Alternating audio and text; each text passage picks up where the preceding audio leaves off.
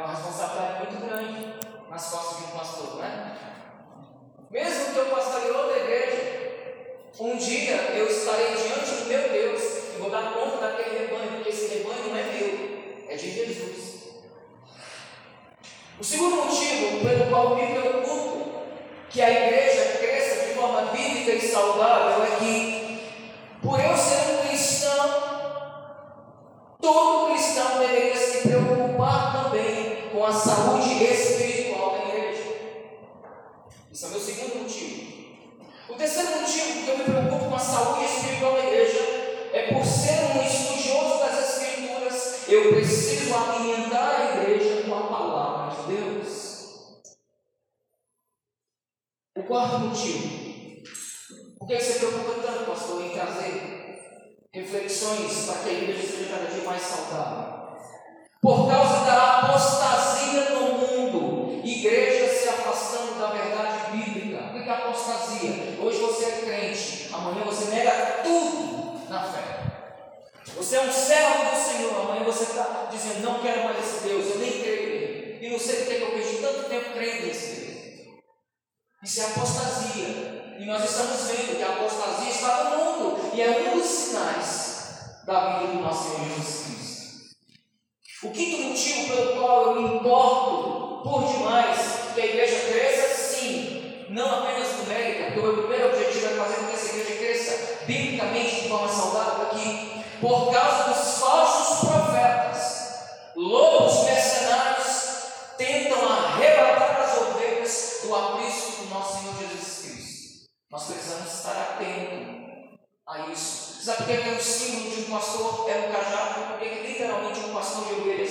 de verdade tem um cajado na mão.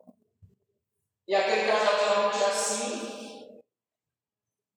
De repente aquela ovelhinha está um monte de cá, ovelhinha ali contigo. E de vez em quando pode dar umas cajadadinhas na cabeça do lobo.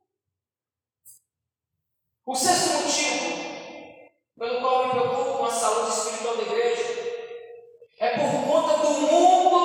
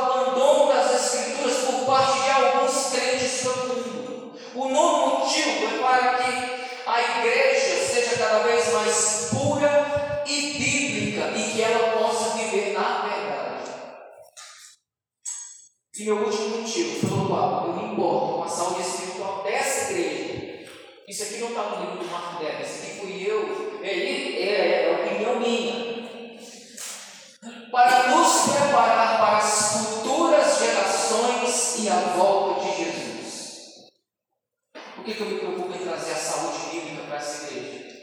Para as futuras gerações. Está cheio de jovens na igreja. Que legado nós deixaremos aos jovens. Jesus está voltando. Acabamos de cantar Maranata para ver Senhor Jesus. Se Ele está voltando, e se um dos preceitos bíblicos que os batistas defendem é que a própria Bíblia ela é a nossa única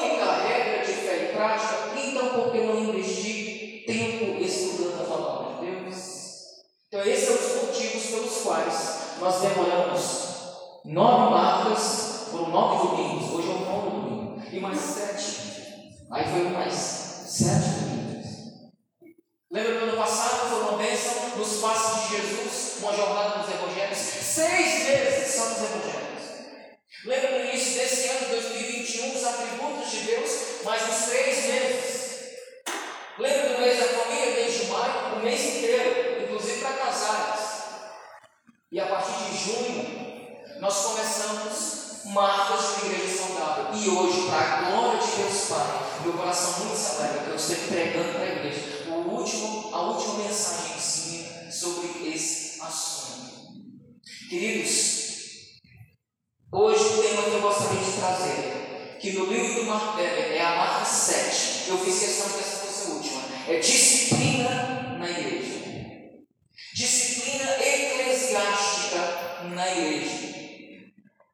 Disciplina bíblica não é disciplina por disciplinar.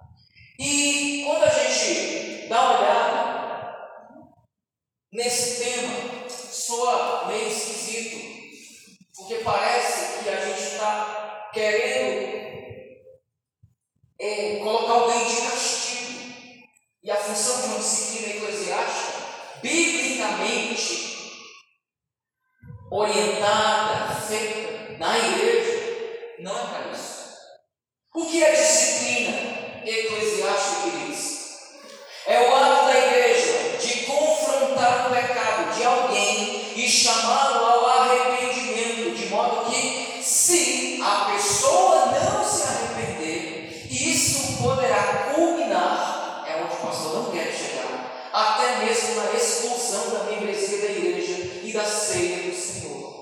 Isso já é uma martelo que traz essa ideia. E eu concordo em eu tinha ideal com ele. O que é disciplina? É o ato da igreja manter a pureza e ajudar os seus membros na busca pela santidade no meio do povo de Deus. É um assunto muito importante que a gente tem que lidar. Pastor, cadê os versículos bíblicos? Daqui a pouco a gente vai caminhar no monte. Em especial em um, muita gente acaba distorcendo ele. Queridos,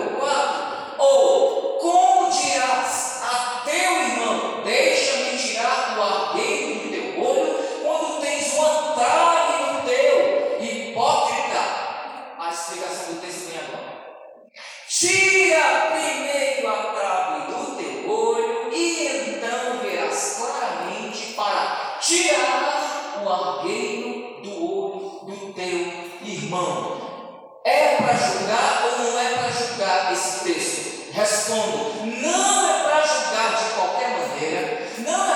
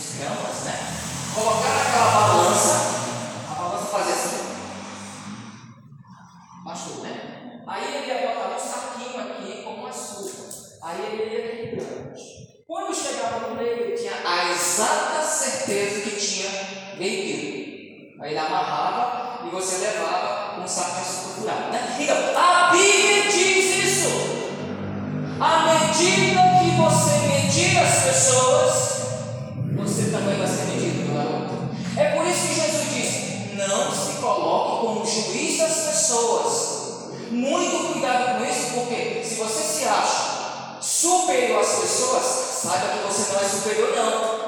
Vão colocar você no mesmo patamar que elas e vão julgar da mesma forma como você julga o outro. É isso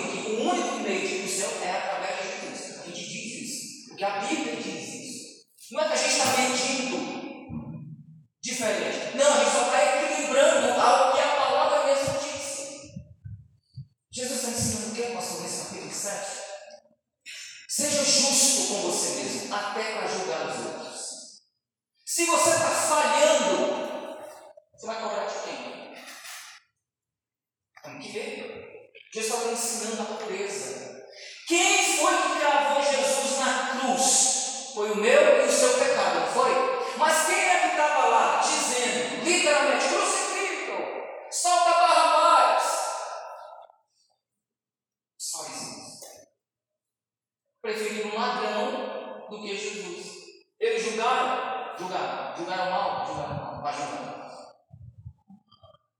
kiri sampai pun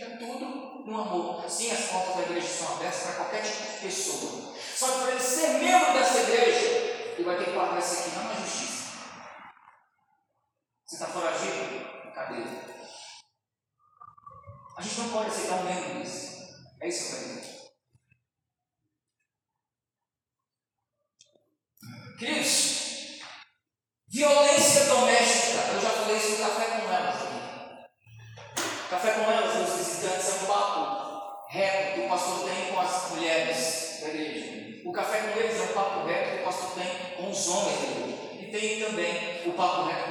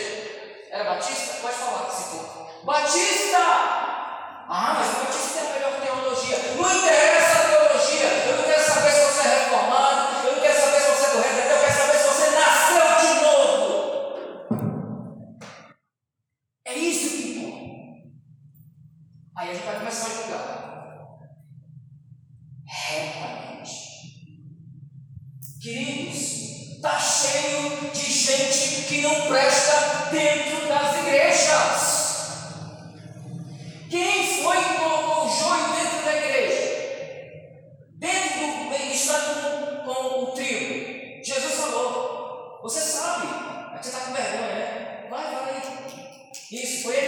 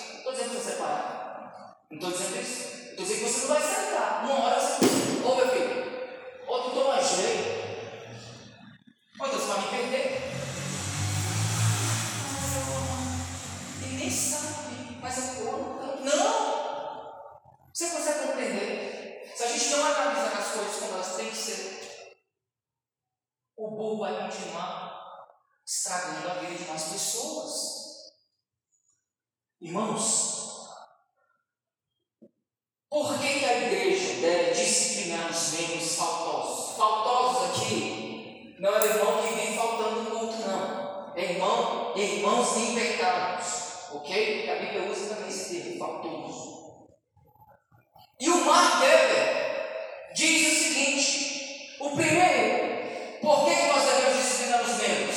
Para o bem da pessoa disciplinada. A disciplina, a disciplina é nunca para jogar você na rua da amargura. A disciplina é nunca para enxotar você da igreja. A disciplina é nunca, nunca. Eu passei dois anos disciplinado. Foi uma bênção para mim. Me causou tristeza? Sim, mas eu merecia. Não nessa igreja, eu era jovem, tal, mas antigo.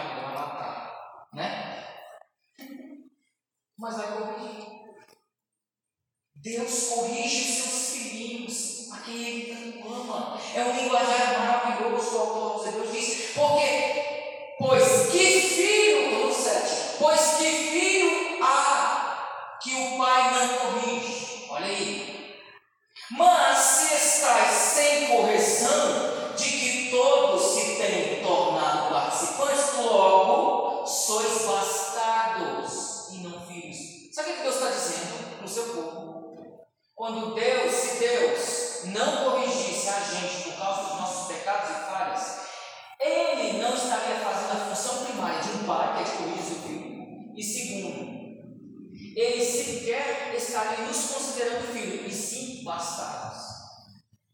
É como se aquele filho tivesse falha. Gente, isso é muito sério. É por isso que muitas vezes a gente passa por perrengue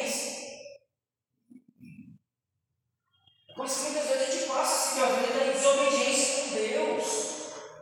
Ai, Deus não me ama, não, ele te ama tanto, ele está te corrigindo para te trazer de volta para perto dele.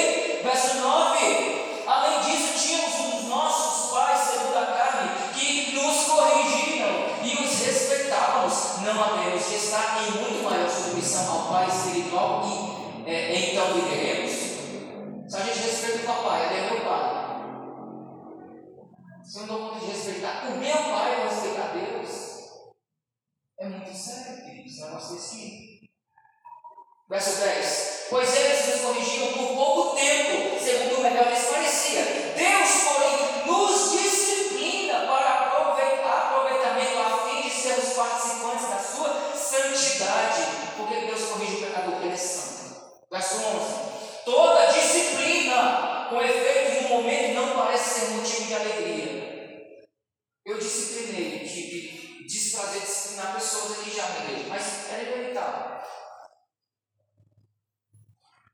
Mas ele tem um proveito.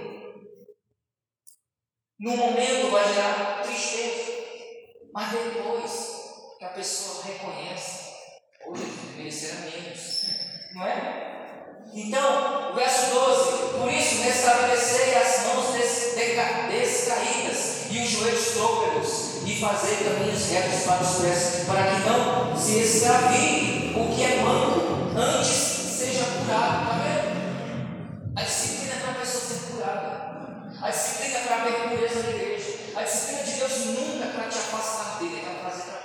minha filha, vamos dar uma volta no deserto? Só você e eu. Ah, mas eu tinha. Vem cá. Preciso te ensinar uma coisa, mas é só você, é exclusivo. Isso é gesto de amor de Deus, queridos. A disciplina.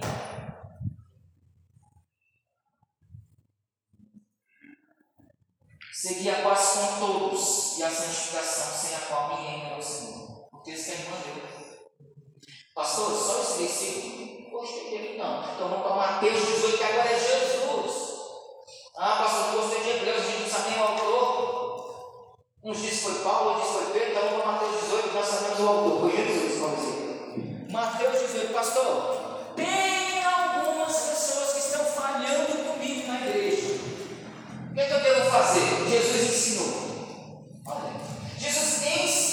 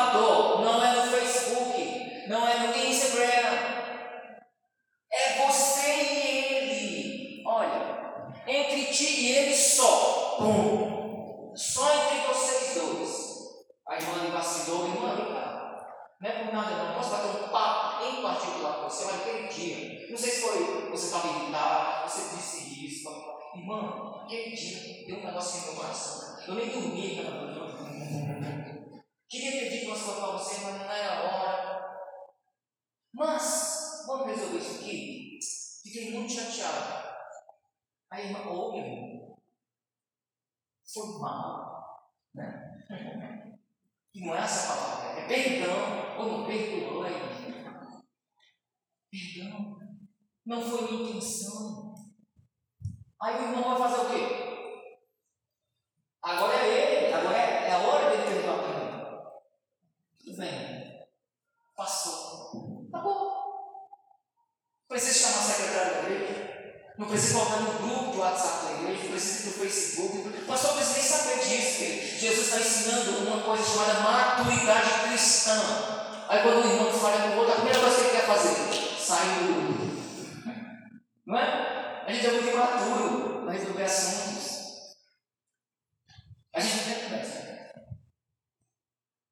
Ah, está faltando amor. O mundo falta amor. E quando alguém pensa no seu carro, a primeira coisa que você quer não falar com aquela pessoa. Hipócrita! Tira a primeira praga do teu. É isso que Jesus disse. A gente cobra demais dos outros aquilo que a gente não faz, então. Pastor, como é que você está pregando essa mensagem? Só Deus sabe. Você acha que ele está pregando isso aqui? É Deus falando com a gente. É Deus me corrigindo também. A mensagem é para mim, tem um espelho aqui na minha frente. Essa bicha está batendo pum, no meu coração. Bate menos, papai. Mas é isso que está escrito na Bíblia. Eu gosto da Bíblia e eu gosto de fazer você ler comigo a Bíblia. Porque no fim das minhas palavras, se você está vá falar com Jesus. Que ele falou. A minha intenção é fazer você gostar da mensagem. A minha intenção é fazer você compreender as Escrituras. Olha o que ele disse. Se ele te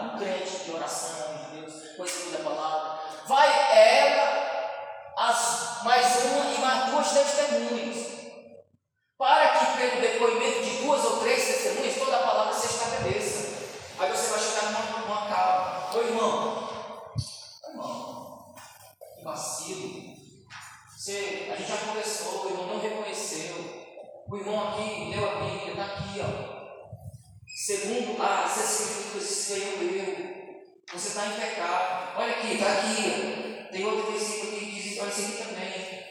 É, aí eu irmão. Vamos orar. Vamos corrigir isso aí. Vamos aparar essas arestas aí. Vamos recomeçar. Aí o irmão vai ser vencido pelo depoimento de duas ou três testemunhas. Toda a palavra se estabeleça. Se esse irmão for um crente, ele vai dizer: É, acho que você tem que convencer. Sendo assim, eu paro a pizza. A paz é estabelecida, Satanás é envergonhado, o burro que foi solto estava estragando aquela comunidade e aquela comunhão daqueles amigos. Foi derrotado. E mesmo assim, se ele continua sendo teimoso, verso 17. Olha verso 17.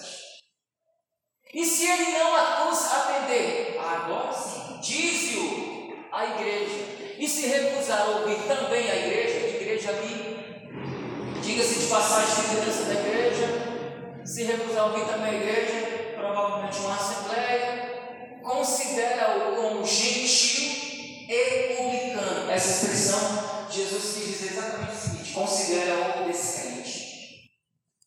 Já passou por um irmão, já passou por um segundo irmão, por um terceiro irmão. A igreja foi lá, claro que se o pastor for inteligente, ele não vai ouvir qualquer movimento, falou assim: irmão, olha, estão dizendo isso, isso, isso, é verdade? Não, e? Ah, então não é, então. Então vou botar, fazer aqui uma cariação, um está acusando, o outro está negando, como é que vai ser? Uma hora alguém vai ceder. Tem um mentiroso aqui. Se for esse rebelde contumaz, não, não quero. Não quero me arrepender, não quero mudar, quero continuar desse jeito aí. A igreja tem então a autoridade dos céus, e a gente está falando isso, de considerar esse irmão como um gentil publicano, um descrente. Em outras palavras, exclusão. É claro que nós somos uma congregação, a gente não tem autoridade para isso, mas vai lá, vai lá na mesa do, do Guará. Entendeu? E é importante prazer nisso, pessoas falam que não. Ele quer fazer com que a sua igreja cresça e amadureça nesse ponto. Tá bom? É mais ou menos isso aí, ou eu estou forçando a barra do texto? É isso aí? Eu acho que é, hein? Andei pesquisando os originais, é isso aí mesmo. Muito interessante o que está dizendo. Tem mais base bíblica? Eu já estou terminando, tá? Já já a minha está até esquentando a torta ali. Já já atingirei essa, essa torta. Gálatas 6.1 Não temos base bíblica para disciplinar ninguém. Não temos? Gálatas 6.1 E se ele, ah Irmão, se alguém for surpreendido em alguma falta aos faltosos, não é falta de culpa, é pecado mesmo. Vós que sois espirituais,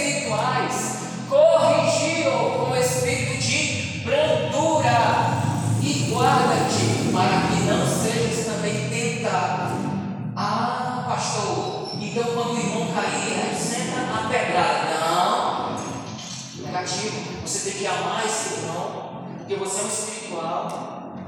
Não é tentar compreender o motivo dele cair, não. Né? Você tem que amar esse irmão. Vem cá, Vamos recomeçar. Não, pastor, não tem jeito. Aconteceu. Vem cá, irmão. Nós somos igreja. Há esperança. Como? Você arrepende, não está pecado. E o pecado causa isso na gente. A gente fica até, até para orar novamente, a gente fica temeroso ali, será que Jesus vai ouvir? A gente não sabe o que dizer, né? A gente chega assim, Jesus, oi, estou aqui de novo, pedindo perdão de novo por aquele pecado que eu cometi de novo, a terceira vez, só nessa semana, o mesmo, estou até com vergonha de ti, Em Cristo assim não me começo. É por isso que a ideia da disciplina nunca é afastar o membro, botar ele para correr na igreja, nunca, não é nada. Mas é fazer também com que ele reconheça que é um erro. Queridos, para a gente caminhar para o fim aqui mesmo, literalmente, eu ainda tenho 2 Tessalonicenses capítulo 3, versos 6 e 15, não irei ler. Mas nós temos também 1 Timóteo, capítulo 1, verso 20, Nicole. 1 Timóteo 1, 20. Temos 2 Tessalonicenses 3, do 6 ao 15, mas nós temos 1 Timóteo 1, 20. E dentre esses se conta no Irineu e Alexandre, os quais entreguei a Satanás, o dono do mundo, para serem castigados a fim de não mais blasfemarem. O que era isso? Porque quando Alexandre e Irineu estavam fazendo blasfemando contra Jesus dentro da igreja. 1 Timóteo 5, 19 e 20, Vitória. Não aceites denúncia contra o presbítero, senão exclusivamente sob o depoimento de duas ou três testemunhas. 20. Quanto aos que vivem no pecado, repreende-os na presença de todos, para que também os demais temam. Viu? Eu não sei sua vida. Você também não sabe o que eu faço no meu particular. Mas olha esse texto. O que você entendeu? A igreja deve, na presença de todos, denunciar aquele que vive no pecado. Como o próprio Paulo falou, Alexandre e eu citou nomes. Consegue compreender? Na presença de todos. Qual é? É para humilhar? Não. É para quê? Para que também os demais temam. Consegue compreender isso? Gente, a Bíblia é linda, né? A gente, tem atividade de compreender. A gente, na verdade, a gente faz questão de não querer compreender. A Bíblia é genial. Gente, e garanto o último texto, tá? Você que, né? Tá, está na barriga hoje fome, né? Calma, está acabando, queridos. Vai demorar eu trazer esse tipo de mensagem na igreja. De repente nunca mais eu prego sobre isso. Então é importante você saber isso aqui. Tito 3, 9. Tito, capítulo 3, verso 9. Como diz o colega meu, está na Bíblia. Está na Bíblia, queridos. Olha aí, Tito 3. Evita discussões no Instagram. Oh, né? Não? Não, né? Eu também. Oh, evita discussões insensatas, tolas. Discussões que não vão te levar a lugar nenhum. Evita discussões insensatas, genealogias, contendas e debates sobre a lei porque não tem utilidade são fúteis. 10.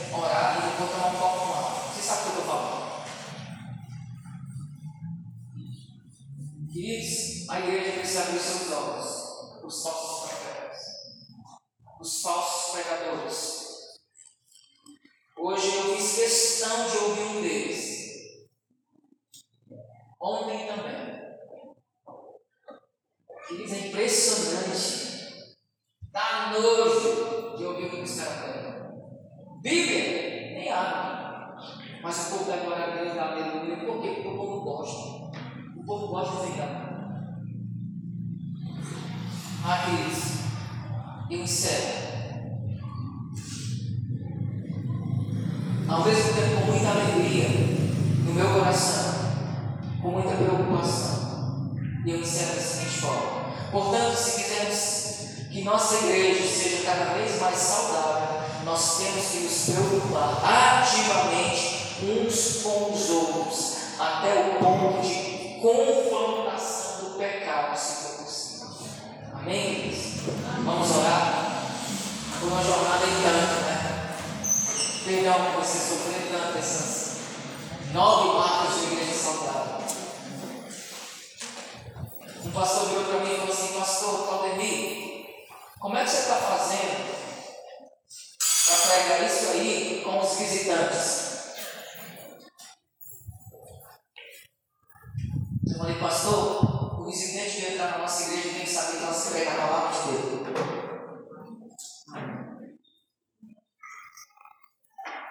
Amém, meus visitantes? Amém. Eu vos amo. Isso serve para vocês também.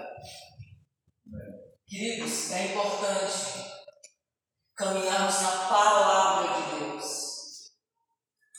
É importante. Daqui a pouco a gente vai fazer um julgamento. Se a torta está gostosa, não. Mas você vai querer usar o nome judez? Aí você vai falar assim: essa torta não está legal. Opa, não, não pode usar. Então não vem trazer texto fora de contexto, não. Né, calma A gente é bem